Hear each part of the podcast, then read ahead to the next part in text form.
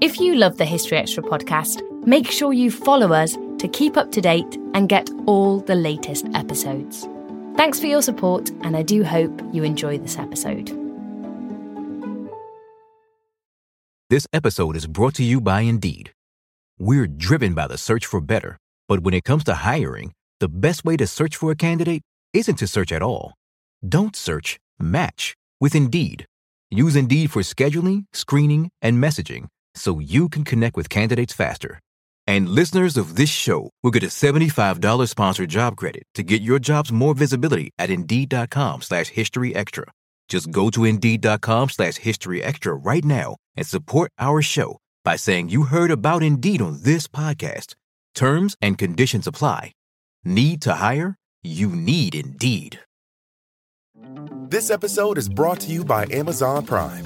You know Amazon Prime is not just a shipping subscription, right? It's got everything, including streaming TV and movies on Prime Video. And of course, Prime's fast, free shipping. Go from watching your favorite shows to getting your favorite things. Whatever you're into, it's on Prime. Visit Amazon.com slash Prime to get more out of whatever you're into.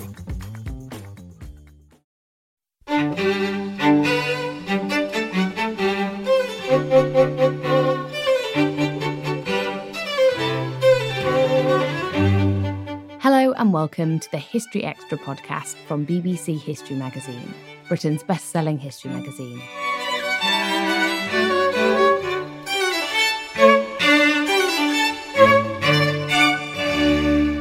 I'm Ellie Cawthorne.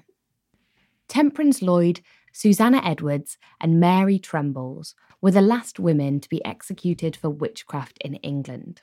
A tragic story bound up in the superstition and politics of the late 17th century. In this episode, John Callow discusses the case of the so called Bideford witches, exploring how circumstance and ill fortune led them to the gallows. Putting the questions to John was our digital section editor, Kev Lochun. I wonder if you could give us a bit of an overview about why this period, the 17th century, is so steeped in witchcraft trials. Mm. What's the politics here? Well, a lot of witchcraft trials were political, of course, as you suggest. And the first question we really want to think about about this period is why it's so late. I think in the popular mind, certainly for many of your listeners, the idea of witchcraft is rooted in the medieval period, centuries before, and witchcraft has all these cliches around it that accusations came from below, came from people who were uneducated in rural societies and didn't know any better. The sad truth when we look at the 16th and 17th centuries, the times of the great hunts, are that very often, and as in the case of Bideford, which is why it makes this case so fascinating and so terrible, these hunts were driven by elites, people at the upper end of society, the educated rather than the uneducated, and often the urban rather than the rural. So, all of these things are challenging that the witch hunts are actually the product of our modernity and not an earlier, supposedly less rational age. This is the period of the Royal Society, the period of the Restoration, if we just think for a minute about the marvellous flourishing of the theatre after the return of the King. It's the court of Charles II, the supposedly merry monarch, although I think uh, when J.M. Barrie was thinking up Captain Hook and modelled him on Charles II, he probably just got it about right. So, for all of these reasons, this period that we think of as being proto Enlightenment, more rational, more cultured, more like ourselves, is the period we have these great eruptions that lead to the last witch trials that go on in Scotland until the 1690s as an outbreak in, in Paisley outside Glasgow. Um, but Bideford is the last big one in England. It, it's interesting that you use the word outbreak in relation to Scotland, and you also mentioned it um, in your book. So, Bideford, as you just said, is where this takes place, and it's Mhm. uh, 1682. And you write that Bideford is an unlikely destination for the last great outbreak of witchcraft prosecutions. Why is that? What makes Bideford such an unusual location? Bideford is a real powder keg in the late 17th century. It's gone through the Civil War, it's gone through a plague, It's a place, though, where the rich are getting richer and the poor are essentially getting poorer. Society's being more stratified and charity is breaking down. So we've got social problems.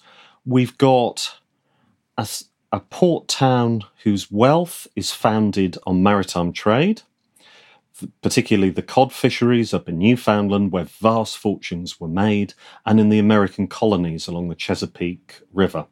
So, citizens of Bideford, and this may sound weird to say, had far more in common in terms of shared culture, shared religious belief, kinship networks, trade and industrial links with somebody living in the new American colonies than maybe they actually did with their neighbours across Devon.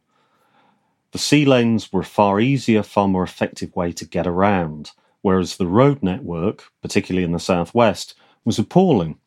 So the Atlantic is not an enormous boundary to people or ideas. Witch hunts very rarely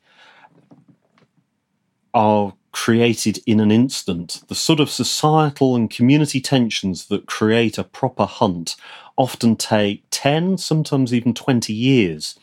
The problems that, that are boiling away originate in poverty, the refusal of charity, in the reputations a number of women get in Bideford for being involved in the dark arts and they get a name for themselves as being witches. So the actual accusations go back more than a decade. Temperance Lloyd, the main witch, as she was portrayed in all the pamphlet literature and actually in the trial records as well, had been accused as early as 1671 for killing a local farmer. She's accused again in 1679 and again fatally in 1682. So she's got form for this. She's got a name for herself in the locality. Why she got a name for herself? Well, she's unfortunate. And that's the kernel of the story when it comes to the three women we're looking at. They're all marginal. They're marginal in terms of their gender. They're women in a patriarchal society. They're beyond control in sense that they do not have a man to either protect for protect them or to speak for them.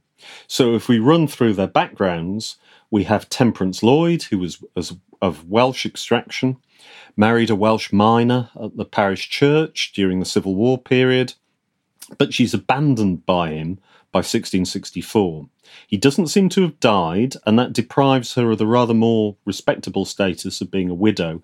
And she goes on the parish funds, and she has to beg and she has to seek a living through charity.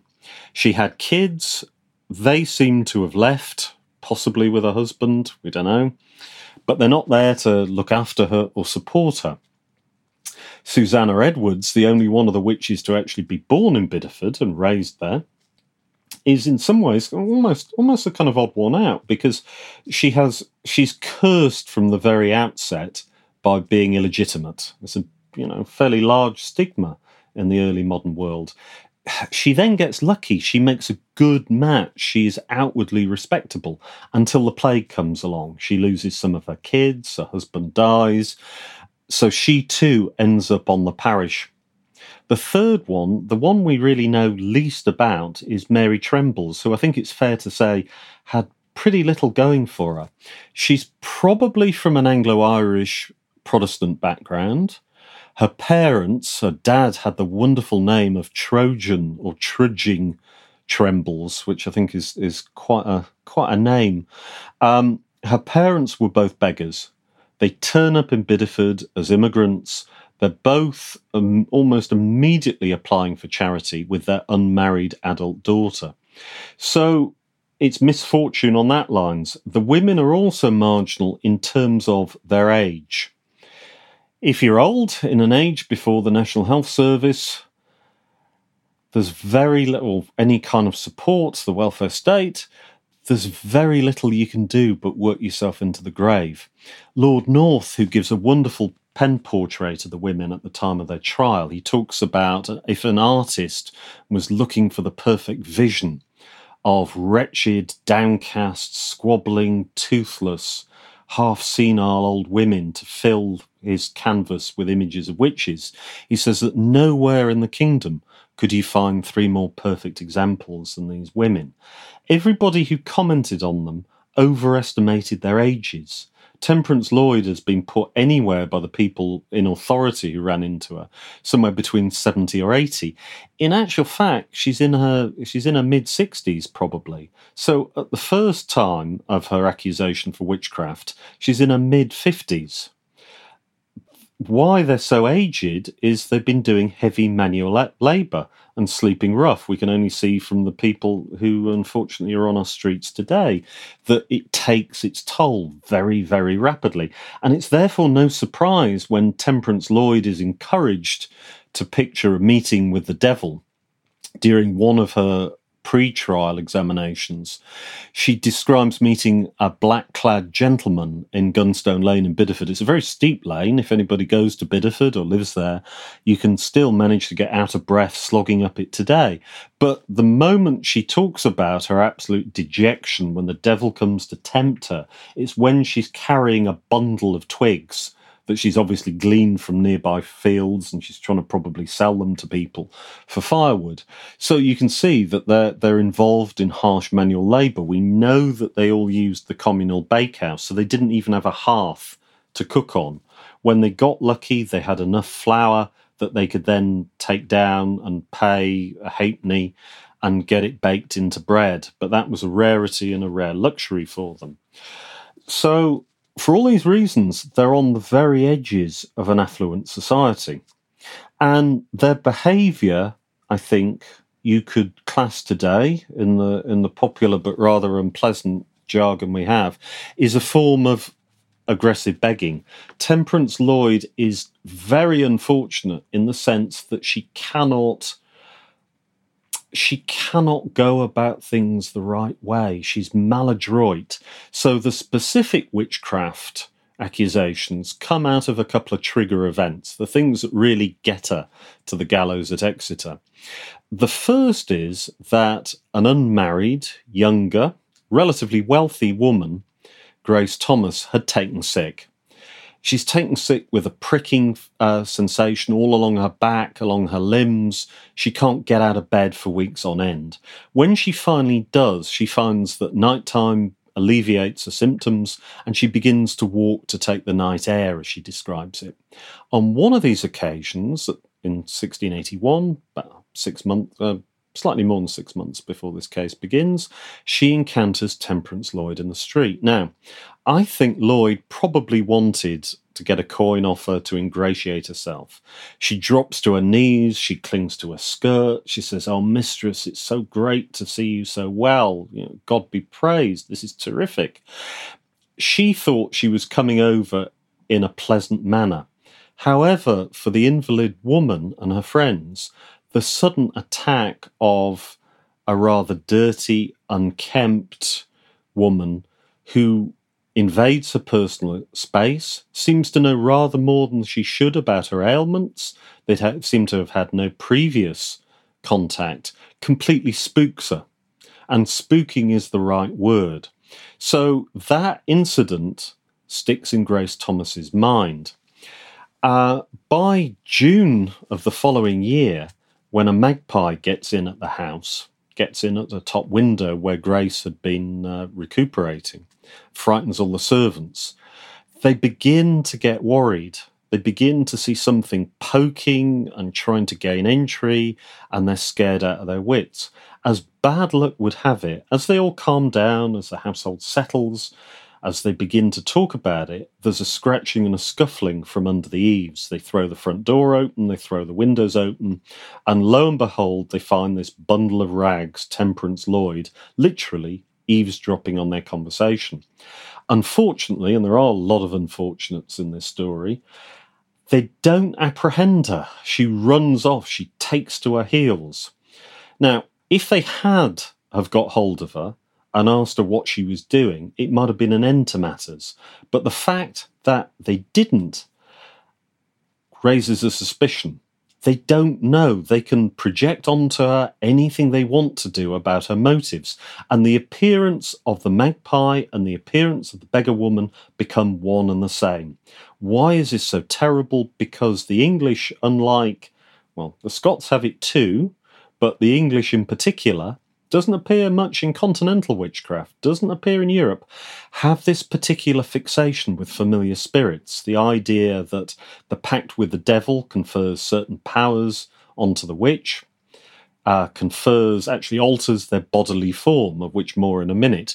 So the witch will, whether male or female for that matter, will grow supernumerary teats or a teat and will be given a little demon that will suckle, or demons who will suckle from the paps, suckle their life's blood. And these creatures can shape change. They can be magpies, they can be fleas. At Bideford, we also have, get this, pigs and a lion and a cat, a, str- a feral cat. So we get all these animals in the story. Now, let's have a think about the behaviour of these begging women at the same time. What we know about them is that on their daily grind, they would scavenge. Bideford at this point, it hasn't been redeveloped yet. It's not the shining, beautiful commercial centre that Daniel Defoe wrote about a generation later.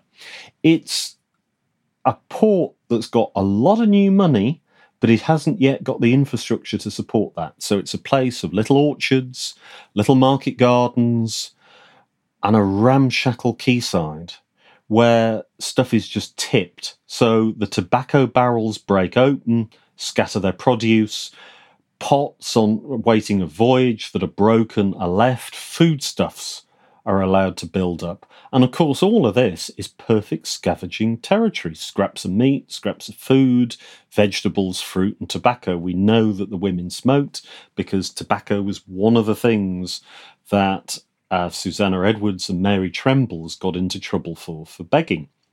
So the witches, uh, the suspected witches, are in the habit of behaving in this particular scavenging fashion.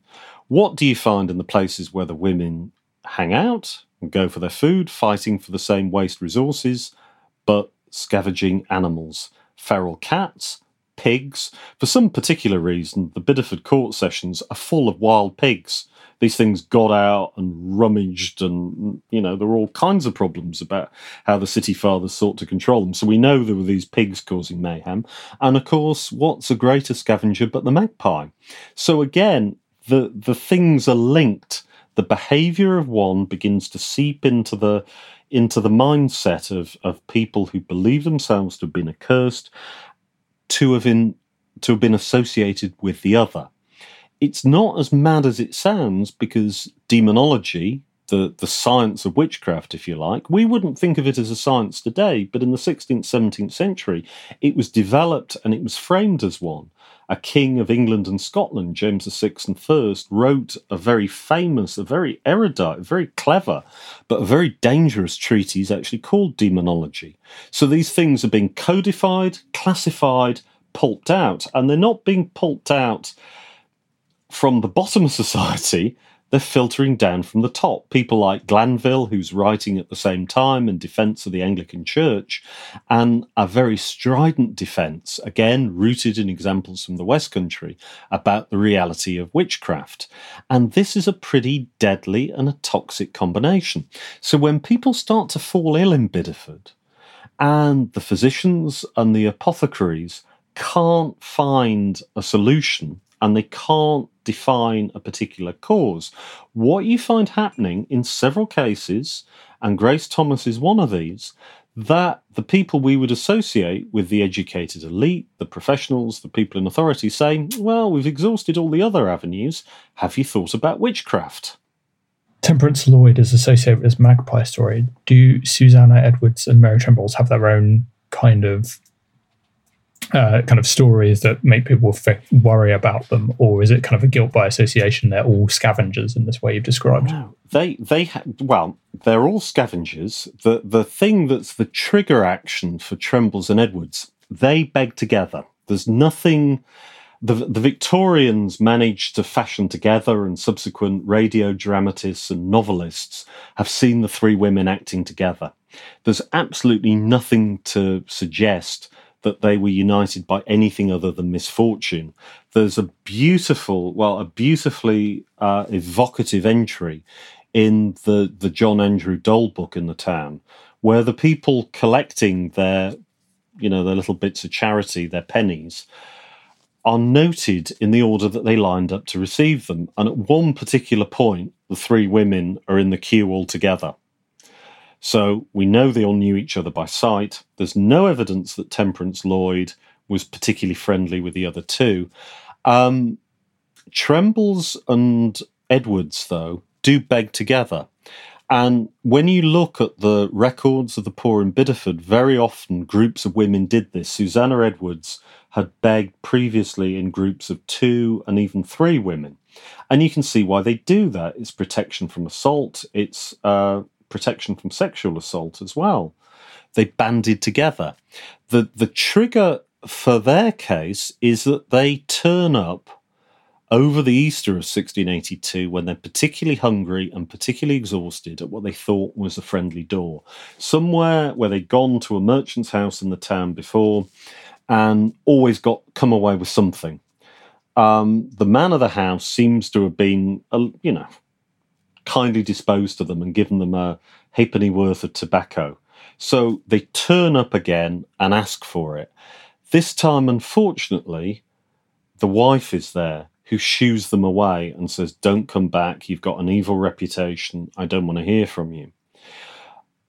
They walk around the town. They're getting no joy. Nobody will give them anything. They come back later in the day. And this time it really is seen as an intrusion into the household. And the accusations, the words fly, and the power to curse. We think about it today.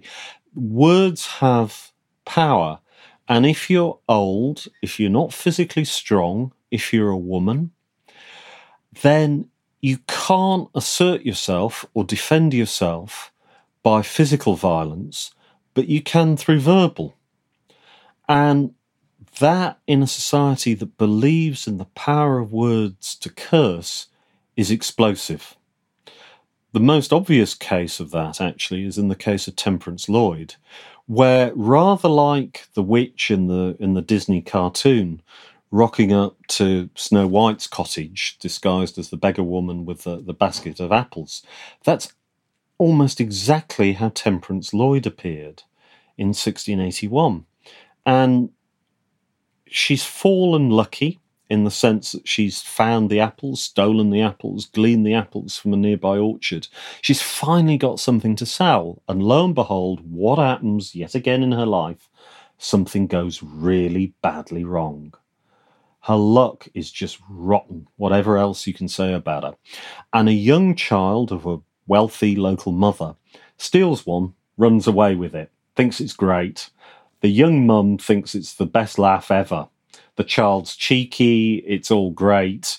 You can see the types. They probably have a you know a four by four today and would be barging down Islington High Street.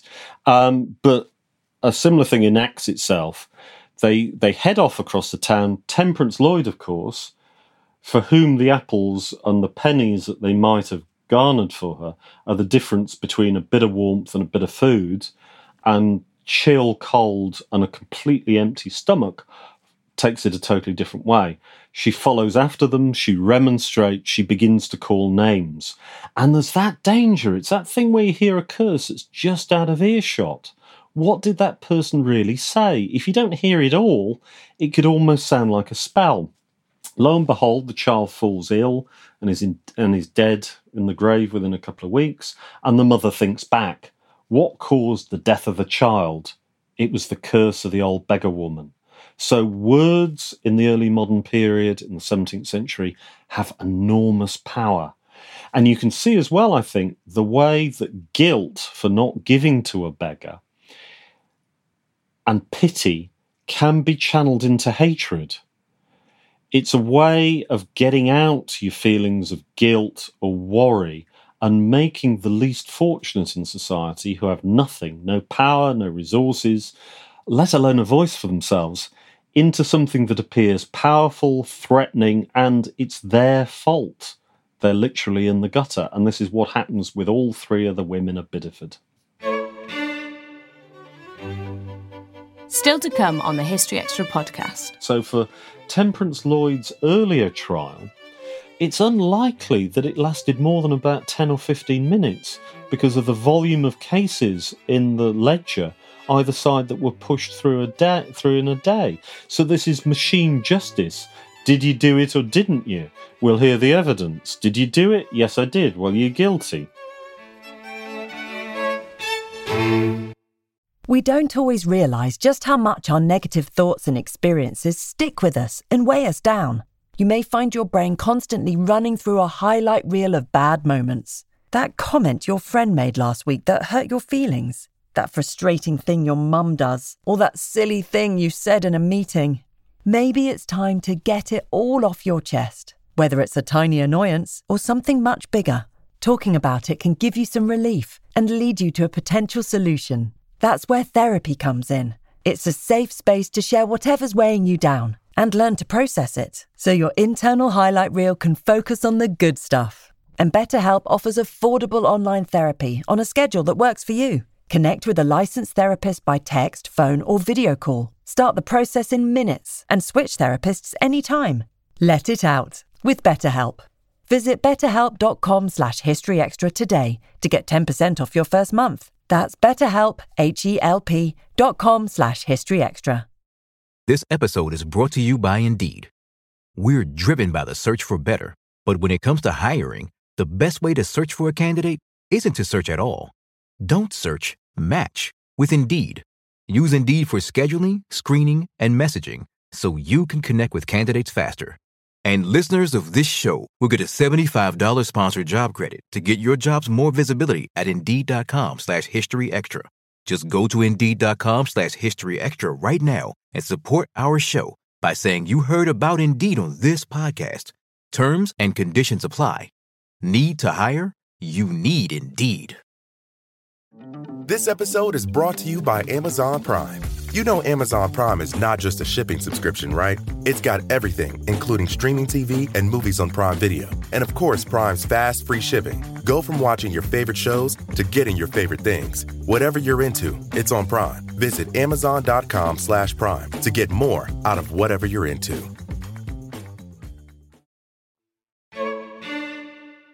It's a common theme in your book how this persecution tends to be directed towards um, people of a certain age, women.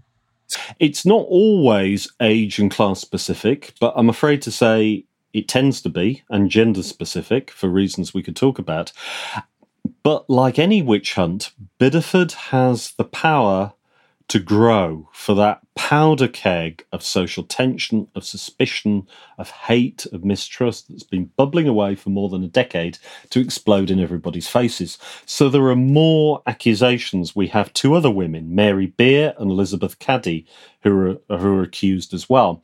It was quite clear that witch hunters were being brought in from the surrounding countryside um, the accusations are made in a very, very informal sort of mob rule kind of way against the women. And the local justices do not know how to cope. What they do do, though, is they treat the three poor women totally differently from the other two. We don't actually know what Beer and Caddy were accused of. They're given the name of witches, but unlike their sisters, they have men to speak for them. They have families, they have local families, they have kinship networks, and they have a bit of money. So when they're treated totally differently, they're not arrested, they're not thrown into the town jail like the three old women. They're bailed and they're allowed to go back to their families to give them some time and protection. They're certainly not thrown in, thrown to the mob in the way that the other women were. They're not carried off to the local church like Temperance Lloyd was and forced to recite the, the Lord's Prayer in the face of a mob. They're not strip searched like the other women for the witches' marks. And at the pre trial records at Exeter, when essentially all the horse trading, all the bargaining was done in the pre trial, the justices of the peace of Bideford and the mayor are completely prepared to throw the three beggar women on the on the fire. Not that not that English witches were burned; they were hanged, but they're perfectly prepared to let them go to the gallows. They protect Beer and Caddy, So there is that air aura of class. There is the importance of wealth. There is the importance of connections. But there is also, I think, another important reason, or two important reasons, why the Bideford case didn't spiral in the way that, say, uh, the Matthew Hopkins and John Stearne cases spiraled in uh, the east of England a generation before, or that the Salem outbreak was allowed to gather rather like a snowball rolling down a hill. First off, the local authorities act to get the women as far away from Bideford as possible. Getting them down to Exeter on trial is a way of removing the immediate problem you've kind of almost solved it. There's also there's also a kind of belief that one of the affected bits of counter Magic is that the moment a witch is in jail, she can't harm the victim. That's another idea that kind of grows up around this period. So they act very quickly, and they also act very quickly because they want to stop the privatization of justice. They don't need mob rule. They don't want the witch hunters involved. The other reason that this case doesn't lead to big English witch hunts at the end of Charles II's reign in a particularly tense period is the fact that at the moment the women go to the gallows at Heavitree outside Exeter, they manage, or certainly Susannah Edwards and Temperance Lloyd do, they manage to find their voice. They manage to speak for themselves. So they're confronted by Hahn the witch hunter, and it's going to be his big day. He can make his name. He can be the one who's brought about their fall, their denunciation, and he berates them on the scaffold. Now, you can imagine all of this. It doesn't take much imagination at all to set the scene. That you would have a large, probably baying crowd out, literally out for blood. You had the knowledge in the minds of all three women that there were only a few minutes between themselves and eternity to come so it's a loaded situation for them. As as far as is recorded, Mary Trembles leaves the world with as little trouble as she'd entered it. You know, she's she's the silent partner in all of this. Susannah Edwards, though, has the 40th Psalm sung which, you know, as with most of the Hebrew Psalms, is a wonderful work of poetry. But it's incredibly loaded. It's talking about yourself, it's a very personal psalm, talking about your sins, talking about your failings before God, but then saying, I'm not going to be judged by the crowd. So I think that's a powerful symbol she sends out. Then Temperance Lloyd is remarkably eloquent when she faces down Hahn that there's an exchange of words, and you can see in the records her confusion because she's saying, "Well, yes, I did, I did say some awful words to the child with the with the apple. I could have occasioned that child's death. I could have done other really bad things, but." I'm absolutely incapable because, of course, the accusations have grown and grown and grown against them. I can't raise storms. I never did that. I'm not sure about the meetings with the devil. I certainly never caused a young lad to fall out of the rigging of a ship and kill himself. I don't know what you're talking about. So, the witch hunter cannot extract the right confession at the right moment to make his career. Worse than that, an Exeter justice. You, can imagine this. The two companions that have already gone to the scaffold and are hanging either dead or dying a few feet above her head. And at the moment she goes on the ladder, the theologians, the elites, the justices decide to have another go and begin the questioning all over again. And they get exactly the same answers. So they don't get the result that they want. And I think for that reason, because the confessions were not explicit enough, because there was not a smoking gun, really beyond the hatred that Temperance Lloyd ins- uh, inspired, that it was it was all done by half measures. There are three pamphlets that come out where the witches are, are fully demonized. There's a rather wonderful ballad that was published, possibly a few months later, to a rather haunting, well known tune, Fortune My Foe, which was often used to set spooky, we're coming up to Halloween kind of witchcraft songs around. But after that, the women's stories die and fade away. When people are defending witchcraft belief in the 18th century at the time of the abolition of the laws against it, they're not ever really cited in all the in all the trial literatures, in all the accounts of why you really should believe witchcraft. So something goes badly wrong, and Hahn doesn't get to make his his name as a witch hunter and sinks back into the well deserved obscurity from which he had come. Is there any way they could have got out of this then? Because my understanding of it is they confessed to a certain extent Mm. that they were witches. But then at the time of execution, they kind of, well, Temperance Lloyd dials back from that. hmm Well, I, I, the the problem the problem, as you very rightly say, is that they confess to it. At Temperance Lloyd's earlier trial, she has the wit to deny it and walks free. So, a guilty conviction was always going to happen when they confessed. Actually, what could Judge Raymond have done? How else? Because witchcraft was on the statute book. It was an offence. It was a thing. It was a thing that demanded the death penalty. So he's got very little room for manoeuvre. There was, however, one big get out.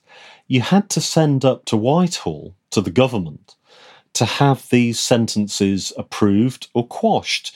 Now, in one of the really famous cases in 1662 in Scotland of Isobel Gowdie, one of the most famous witches there was, there's quite a lot of evidence actually to suggest that the Scots Privy Council quashed the conviction and she just slipped away, um, you know, to, to get on with her life. This could have happened for the Bideford witches, and this is where uh, a very cunning, a very mealy mouthed, a very subtle, and an utter, utterly political letter from Lord North really sinks them. He has to write to the Secretary of State in London to get the, the executions approved. And he starts off, it's a very chatty letter. He's talking about their jaunt through the West Country. He's talking about staying with the local Tory gentry. He's recommending people for promotion. He's talking about how the king's agents are doing their work. Then he comes on to the witches. And he says in this rather confiding tone, you know, we're you and I are gentlemen, we're we're rational. We don't believe in all this nonsense about witchcraft. But these three women have got themselves into this state and the mob has taken up against them. Um, if we don't do anything about it, this could go really badly wrong for the king's service. That the Whigs, who were the opposition um, to Charles II by that point, might take up arms. Now, bear in mind, this is only three years out from the Monmouth Rebellion, that the West Country is absolutely solid for Monmouth, that Bideford is a Monmouth town. You can see that temperatures are running high. But what he does subtly is he ignores the actual case for justice, as in the three women are either witches or they're not. He's saying, we know they're not. You know, let's get over that. This is all a bit, a bit silly, isn't it? But then he says, for reasons of state, they have to hang. And what he does, I think, inexcusably, is he politicises the mob with no way of knowing who composed the Exeter mob, who were certainly riled up and had a bloodlust against the witches. They believed all sorts, that the witches still in jail were doing all kinds of magic about the town. But it's Lord North's letter saying, for the good of the state, these three women must hang, that elevates them to the state almost of political criminals that actually gets them to the gallows. And that's the terrible thing about this case. Another point you make in the book is that stays of execution are commonplace, not Mm. even just for witchcraft, but even Mhm. for murderers. But Yeah. then in this case, that can't happen. Is this the reason why? That's exactly the reason why. The moment Lord North signs and seals that letter, they're as good as dead because he's giving the confidential report. So Judge Raymond, who was always always done down, who actually delivered the guilty verdict, I think is less culpable than North, his brother judge. Um, and it's one of the one of the strange quirks of history because the North brothers have told the tale that they do everything in their power to kind of literally wash their hands. But that one letter remains, and that one letter condemned the witches. They don't stay condemned throughout history. History rehabilitates them. I wonder if we could talk a bit about that, Mhm. how that happens. Well, history rehabilitates them for a number of reasons. The first thing is that there were enough courageous men, and they were mainly men because that's how society was ordered, but some women as well who took a stand against the, the witchcraft statutes that were overturned in 1735 to 1736. There, and under the impact of the beginnings of the European Enlightenment, you can't underestimate the the difference created by that social and intellectual movement. So that's the first thing. When you begin to have a system that puts individual rights, individual liberties, the idea of social justice in the frame, crimes like witchcraft begin to look more and more horrific, and rightly so. The second big change that's allied to that and comes a bit earlier really is happening during this period, this is why there's the, the last kind of frenzy of witch trials, is that the vision of God is changing. That the Old Testament idea of a God who could throw around thunderbolts and who intervenes directly in human affairs is going. And the idea of what we call a transcendent God, the God who steps out of history, somebody who doesn't intervene on a day to day basis, when you've got that, the devil begins to retreat into the background. There's not this great adversarial battle fighting its way out every single day for every single human life. And that is really striking at the roots of witch belief. Where the devil goes into the background, you're less likely to have witchcraft taken far more seriously. So we've got changes in religious thought, a greater sense of rationalism. The I mean, you can you can overdo the idea of the triumph of science and the scientific revolution, but I think where you've got the development of professions and medical professions throughout the 18th into the 19th century, witchcraft recedes. So we've got all that in a great big bundle that we call the European Enlightenment. We've then got the Romantic movement across Europe that begins to look at the Gothic, begins to look at the figure of the witch, and begins to think that maybe actually there's something quite interesting here. There's something a bit spooky, there's something a little bit dangerous, a little bit edgy. So the witch is stripped back, the rags are pulled from her. She's cleansed. Most famously, there was an amazing French historian called Jules Michelet who writes a book uh, in the 19th century, mid 19th century in France, just called The Witch.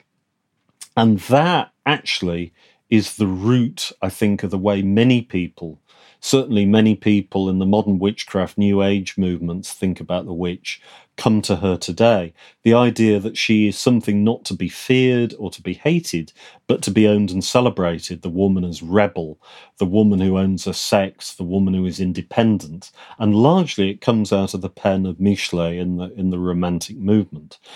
The third component is the the rise of the second wave of feminism that starting off in the in America in the late 1960s, early 1970s, a lot of academic women writers at the cutting edge of feminist theory owned the figure of the witch and used them as an archetype to explain how women had suffered, how they'd suffered through the medical profession, how they'd suffered in terms of their careers, how they'd suffered through misogyny, all things that you can you can't really argue with. You can take it to extremes and take the argument to extremes, but essentially they were making a very valid critique in terms of the gender politics of their times. So you get to a, a space by the 1970s, early 1980s, where the figure of the witch has been completely transformed, and those components come together to suddenly make witches as a as a collective,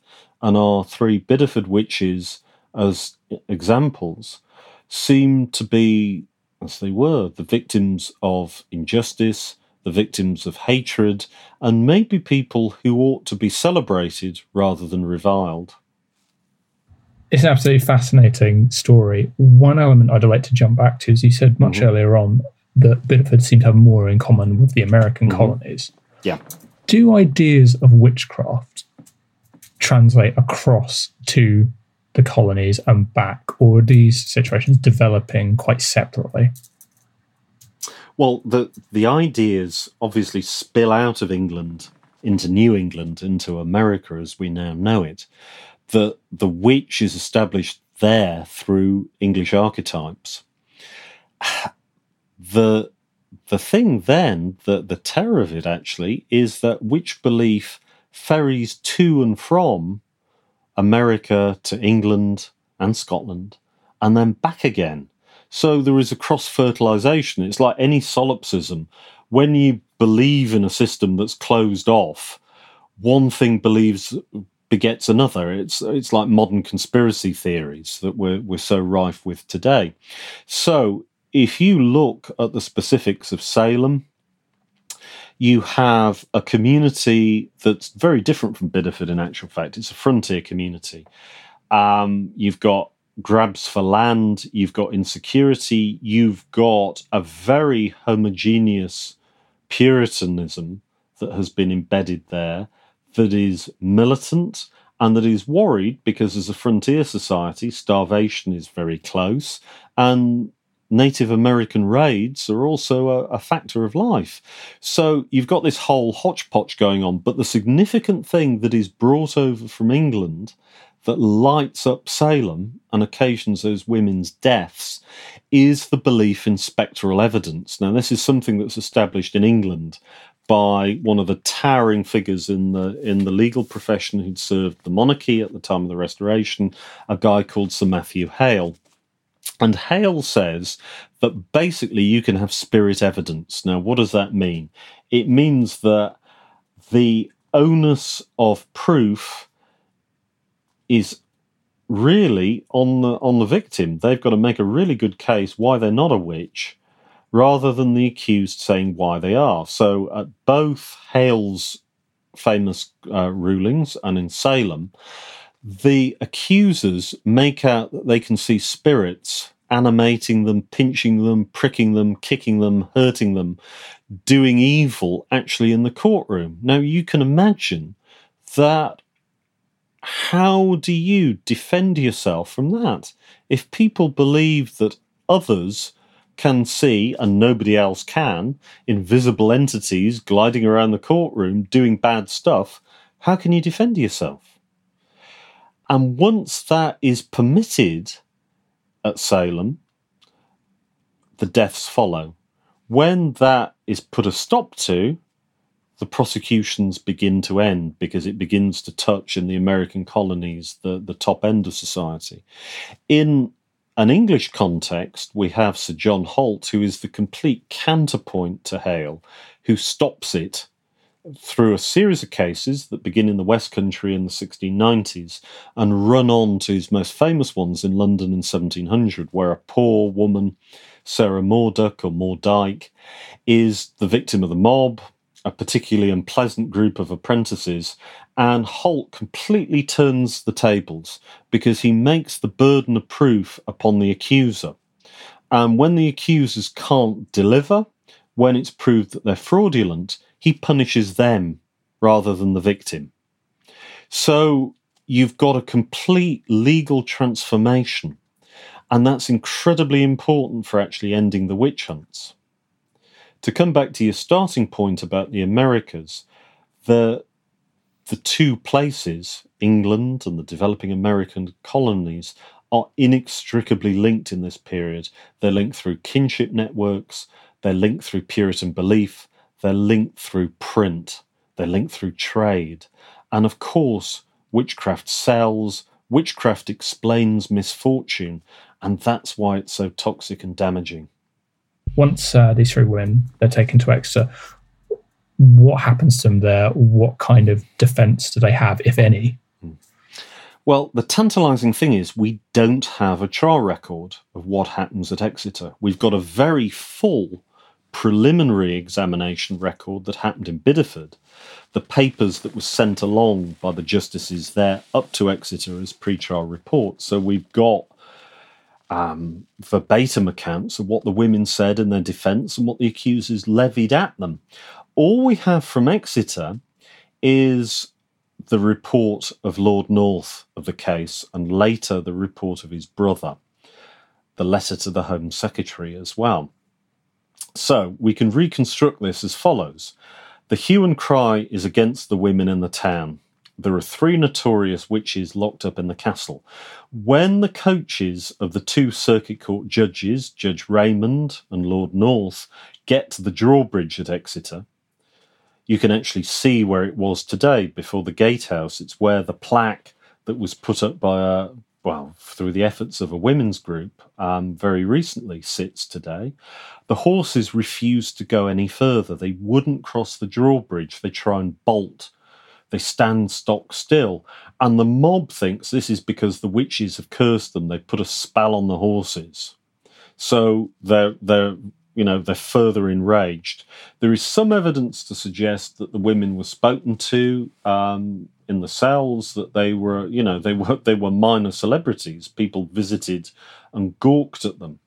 The trial itself is is very difficult to reconstruct.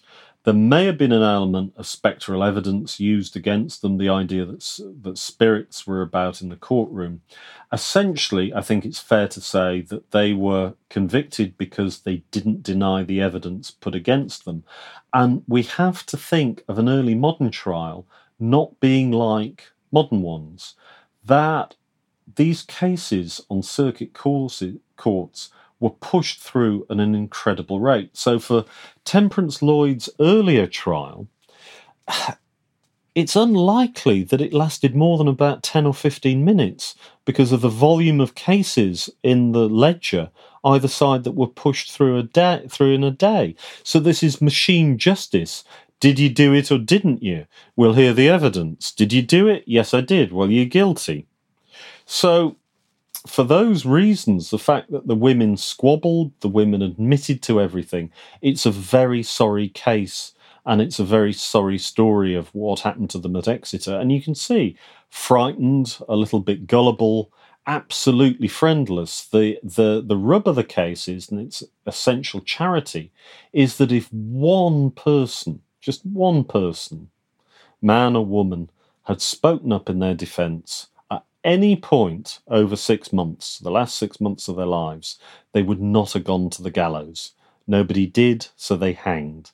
And that, in a way, I think, is the, the contemporary resonance, the, the moral that runs through it, that it only takes one voice for decency and clemency to make a change sometimes, and that the women were denied that.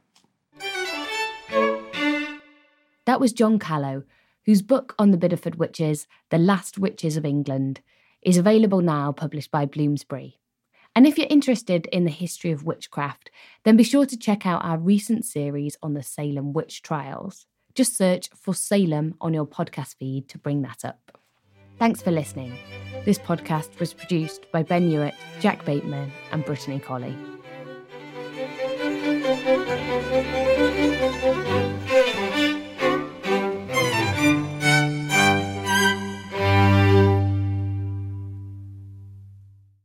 A collision between a Chinese jet and an American spy plane.